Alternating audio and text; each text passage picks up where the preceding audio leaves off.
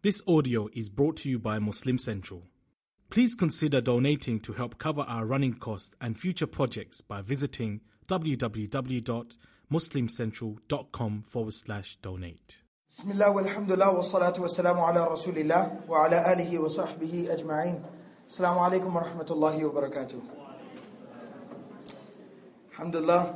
Uh, Jazakumullah khairan. Want to appreciate everyone for coming out and taking out time from your weekend to come here and learn a little something, inshallah, about our religion and um, inshallah have some good beneficial discussions. You just heard a great, fantastic talk about how to love Allah subhanahu wa ta'ala and why we're supposed to love Allah. My topic for today is laying the foundation and achieving, attaining the ultimate goal. The ultimate goal at the end of the day is the pleasure of Allah subhanahu wa ta'ala. And that sounds really formal. It sounds something that's very formulated, something very formal, something very sophisticated. But I want to simplify that today. The ultimate goal in our life is to just have a meaningful, fruitful, beneficial, intimate relationship with Allah. We want to know Allah.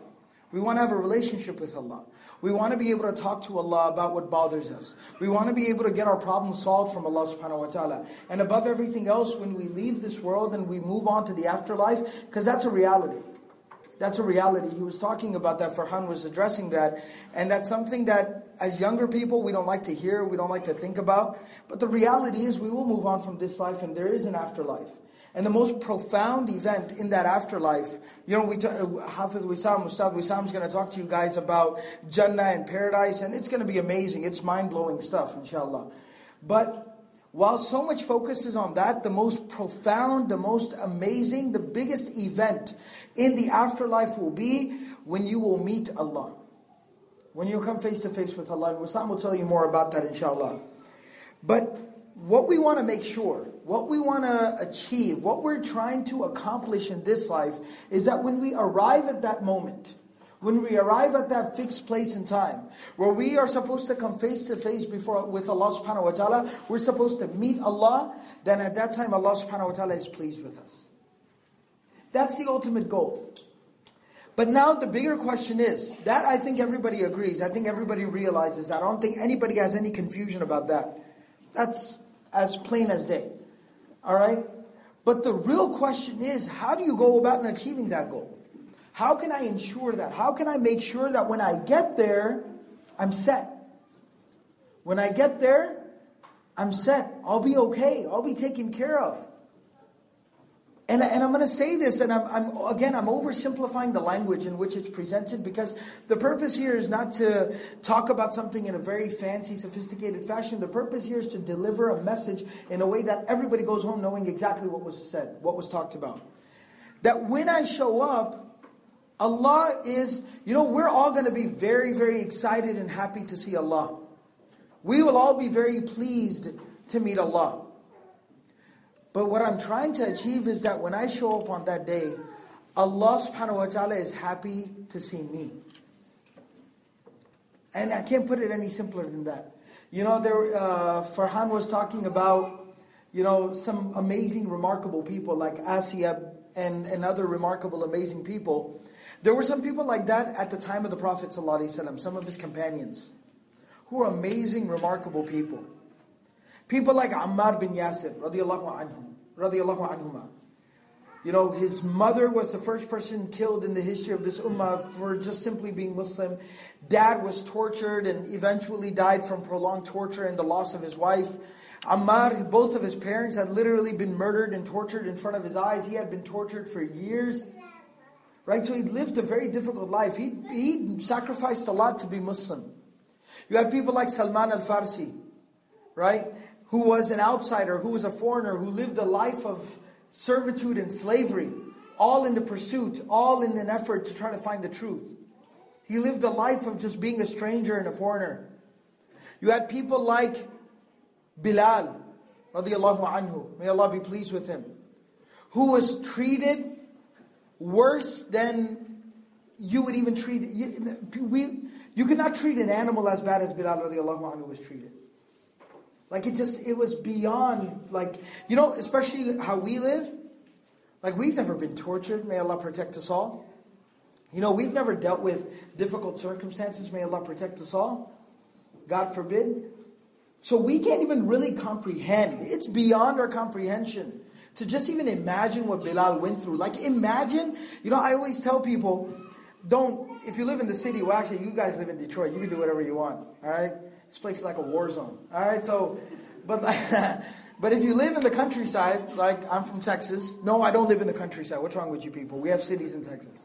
But anyways, if you live in the countryside, what you can do as an experiment is like tie, like a with a rope, tie like a spare tire to the back of your car and just drive.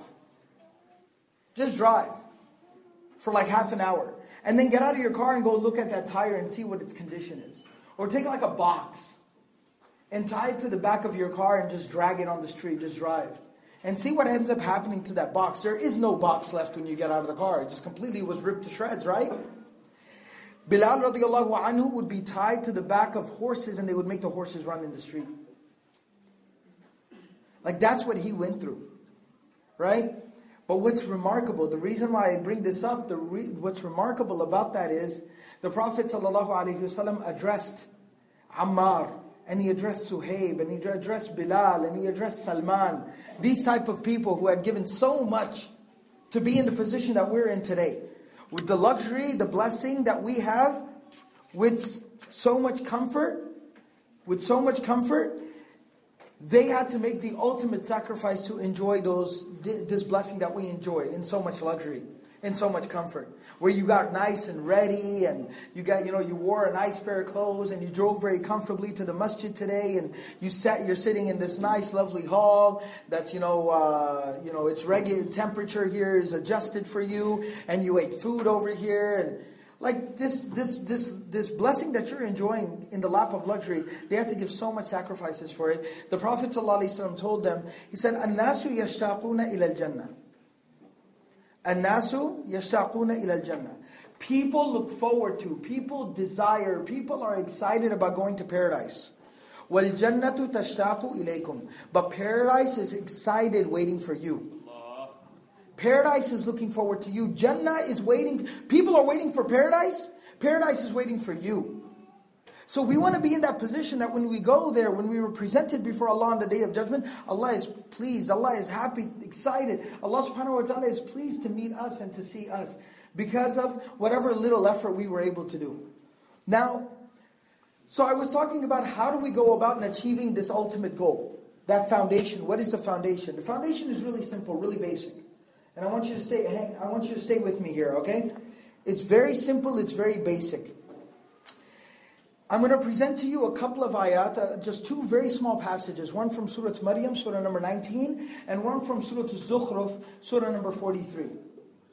In Surah Maryam, I'll start there. Allah subhanahu wa ta'ala says, إِلَّا مَنْ تَابَ وَآمَنَ وَعَمِلَ صَالِحًا That people who repent, which literally means they turn back to Allah. You know, when you're driving down the street in the wrong direction and you look at your phone and you realize you've been going in the wrong direction, what do you do?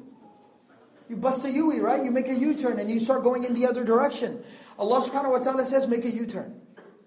That's okay. Whatever we've been, you know, Brother Farhan was talking to you about, you know, praying salah, being punctual and regular about your prayers.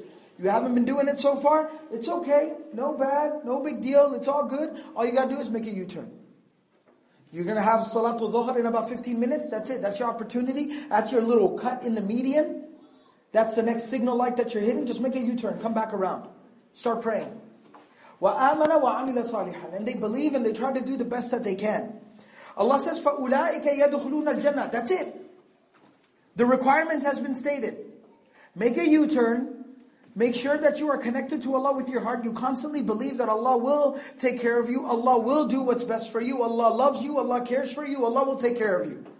And then just try to do the best that you can. Like he was talking about, pray five times a day. You know, subhanAllah, he was talking about all the blessings of Allah that we have in our lives. And then he said prayer, right? You know what's prayer? You know what's prayer? Prayer doesn't take, and I'm stating the bare minimum. So if somebody, mashallah, is at a higher level, understand what I'm talking about. I'm talking to someone who's not praying right now, who doesn't pray punctually. A salah at the most basic level does not take more than five minutes of your time.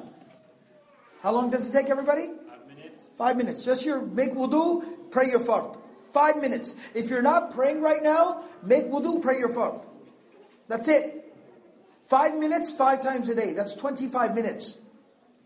You know how long the average sitcom is? It's about 23 minutes long. Like the little half hour sitcoms, the TV shows, right? They're 30 minutes with commercials. You take out commercials. Like if you watch it on like Netflix or something, right? It's 23 minutes long, 22 minutes long. It's equal to one sitcom, but not even at one time, broken up five times throughout the day. That's it. So just do the minimal effort. What will Allah give you? فَأُولَٰئِكَ يَدْخُلُونَ الْجَنَّةِ These are the people, they will stroll into paradise. They're going to walk and stroll into paradise. You know when you're hanging with your friends and you're just walking around and you kind of stroll into the mall casually? And you got all the confidence in the world because you're hanging out with your friends and your buddies and you're looking all nice and tight right? And you just stroll into the mall, they're going to stroll into paradise. وَلَا يُظْلَمُونَ شَيْئًا No wrong will be done to them. جَنَّاتُ عَدْنٍ جَنَّاتِ عَدْنٍ They will be in the gardens of eternity. The gardens of Eden. الَّتِي وَعَدَ الرَّحْمَنُ عِبَادَهُ بِالْغَيْبِ those, it is those gardens that Allah subhanahu wa ta'ala, not just Allah, but Allah refers to Himself as Ar-Rahman the abundantly merciful. He has promised them to His slaves. Bil And you haven't even seen it. You haven't even seen it, but Allah guarantees it to you. Allah guarantees it to you. وَعَدَ الرَّحْمَنُ عِبَادَهُ بِالْغَيْبِ إِنَّهُ كَانَ وَعْدُهُ مَأْتِيًا Allah says, I will keep my promise to you. Don't you ever dare doubt me. Allah says, I will keep my promise to you. لَا يَسْمَعُونَ فِيهَا لَغْوًا إِلَّا سَلَامًا Those people will not hear any nonsense. They will not hear any garbage. They will not have anyone nagging them. All right, since it's primarily, I notice that there's, mashallah, some you know, uh, older brothers and sisters here as well. But it's supposed to be a youth event, so I'm going to say it like it is, okay? So if there's any, I'm a dad as well, so if there's any mom or dads, just, you know, please excuse me, forgive me. But you know when your parents like nag you, you know what I'm talking about? There'll be nobody to nag you in Jannah. There'll be nobody to nag you in Jannah, like, you know, get your clothes out of the dryer. Did you make your bed? Pick up your socks. There's no one going to be there to nag you in paradise. Nobody's going to nag you. Nobody's going to mess with you. Nobody's going to be talking smack about you. Nobody's going to be putting up like Facebook posts about you. Nobody's going to be disliking your photo on Facebook. Right? I don't think you can dislike, but anyways. All right? On YouTube, you can, right? I always see like this on YouTube. It like breaks my heart. I go on YouTube, like, you know, see like a nice video or something, or Brother Saqib makes like some baller trailer, all of a sudden it's like this. I'm like, oh, that's not nice. So, right, nobody's going to dislike, nobody's going to diss you. لا يسمعون فيها لغوا إلا سلاما. The only thing that you will hear from other people is salaman salama, salaman salam. Hey, what's up, buddy? How's it going? Playa, playa. That's all you're going to hear in paradise. لا يسمعون فيها لغوا إلا سلاما ولهم رزقهم فيها بكرة وعشيا. There will be feasts in paradise morning and evening. Every morning and every evening there will not be food. There will be a feast. You know what a feast is? Like a super duper exclusive luxury VIP backstage party. Stuff All right? وَلَهُمْ رِزْقُهُمْ فِيهَا بُكْرَةً وَعَشِيًّا Then Allah says, تِلْكَ الْجَنَّةِ That is paradise. الَّتِي نُورِثُ مِنْ عِبَادِنَا That we have reserved, that our slaves will inherit. Meaning it is guaranteed, it is written for them. You know what inheritance is? By law, Islamically, and even legally, inheritance means it belongs to you. It's got your name written on it. Nobody can take it away from you. Even the government can't touch it. Even the government can't touch it. And Islam, inheritance is so serious. Allah, you know, very few legal issues does Allah talk about in a lot of detail in the Quran. Most legal issues, Allah subhanahu wa ta'ala just tells you, okay, you gotta pray. But now, when do we pray? How do we pray? How many rak'at do we pray? That's not mentioned in the Quran. Who taught us how to do that? The Prophet of Allah sallallahu taught us how to do that. But inheritance is one of those issues. Allah subhanahu wa ta'ala in detail talks about inheritance. Okay, you're going to get one fourth, and they're going to get one sixth, and they're going to get one third, and he's going to get one eighth, and she's going to get one sixth. So, inheritance is one of those things that's been fixed and has been guaranteed. Meaning, inheritance is your right. It's your God given legal right. Allah says we have guaranteed paradise for our slaves. For who? Man kana taqiyan. And it's guaranteed for somebody who just used to think about Allah. Whenever they were going to make a decision, whenever, whenever they were going to do something, whenever they were going to go out with their friends, they would just stop for just a second and they would think about Allah. Would Allah be pleased with what I'm about to do right now? It, will this please Allah or will this displease Allah? That's all that. That's the simple, that's the foundation. Learn to think about Allah at every step, at every moment, before every decision. Just think about Allah and you will start walking down what we very formally call the, the straight path. I wanted to share with you just one ayah from the Quran, a couple of ayahs from Surah Al-Zukhruf, Surah number 43, ayah number 36. Allah says, وَمَن يَعْشُ عَن ذِكْرِ الرَّحْمَنِ نُقَيِّدْ This is that same foundation. Allah says that whosoever turns away, like he blinds himself. You know when you squint at something and you can't really see it? Right? You squint at something and you really can't make it out?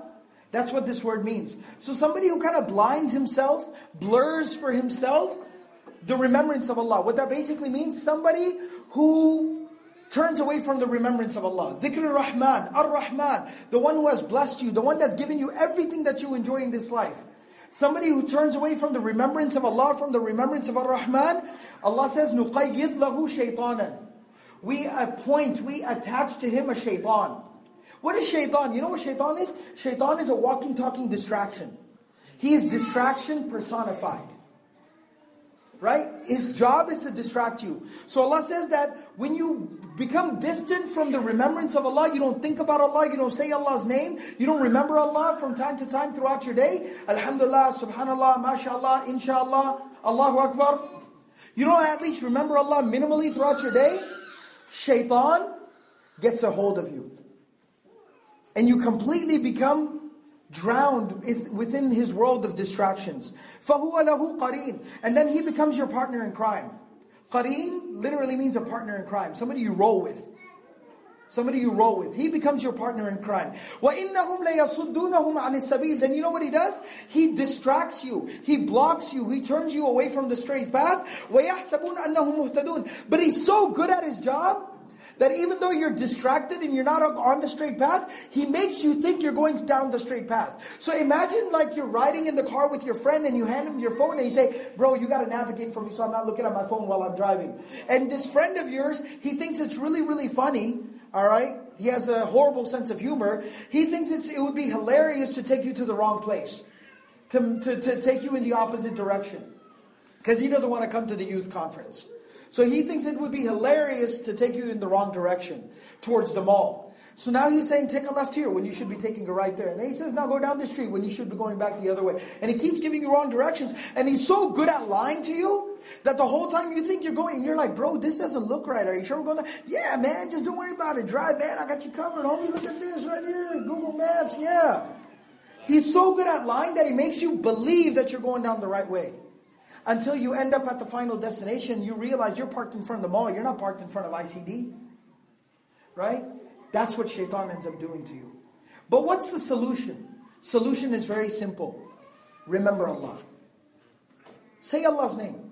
And I'll end with the hadith of the Prophet ﷺ, where the Prophet of Allah ﷺ tells us that whenever you commit a sin, you know that's a big problem in the youth today. We're young people, all right? Yeah, I'm young as well. All right? So we're young people. All right? So, and a big problem is we got distractions, we have temptations, we fall into sin. You know, we, we mess up. I'll put it simply. We mess up from time to time, right? But when you mess up, messing up is really not the issue, not the problem. Because Allah tells us we're going to mess up. Allah made us human. He knows we're going to mess up. He told us we're going to mess up. The real thing that matters is how you react to messing up. What you do after you mess up is the real test. Most of the time with young people, we feel like garbage. And if you'll pardon my French, just so again, I want the kids to be comfortable, right? I want to, I want them to know we're here to talk to you guys. You, you feel like crap, right? You feel like crap afterwards, after you've done something wrong. And you just feel like, what's the point, man? I'm just, what's the point? The Prophet of Allah tells us it's okay if you messed up. Ain't no thing, don't worry, no big deal. If you messed up, all you have to do is follow it up with a good deed. Follow with a good deed. Now that again sounds very formal. So okay, when I mess up, I have to go complete a recitation of the Quran. When I mess up, then I have to go do Hajj. Right? Follow it up with a good deed. Right? No, no, no. The Sahaba asked, Ya Rasulullah, could we just say La ilaha illallah? Because we just say four words, La ilaha illallah. Because we just say four words? The Prophet of Allah ﷺ says, You're asking if you could say La ilaha illallah to be a good deed? There is no better deed than saying, everyone say it with me, La ilaha illallah. Come on, everybody, everybody. La ilaha illallah. He says there's no better deed than saying La ilaha illallah. So of course you can say that, and it will completely wipe away the wrong that you did. That's our foundation. We're going to remember Allah, we're going to think of Allah, and if you ever mess up, no big deal. What are you going to say, everybody? Say it. La ilaha illallah. That's it. Jazakumullah khairan. Um, again, I'm really excited for you guys. Um, you know, you're having this amazing event. A lot of the volunteers and the brothers and sisters have put a lot of hard work into making this possible, putting it together. So take full use and full benefit of it. By the way, the, the, the real party hasn't even started yet. His name is Wissam Sharif. Uh, we call it the Wissam Sharif Experience.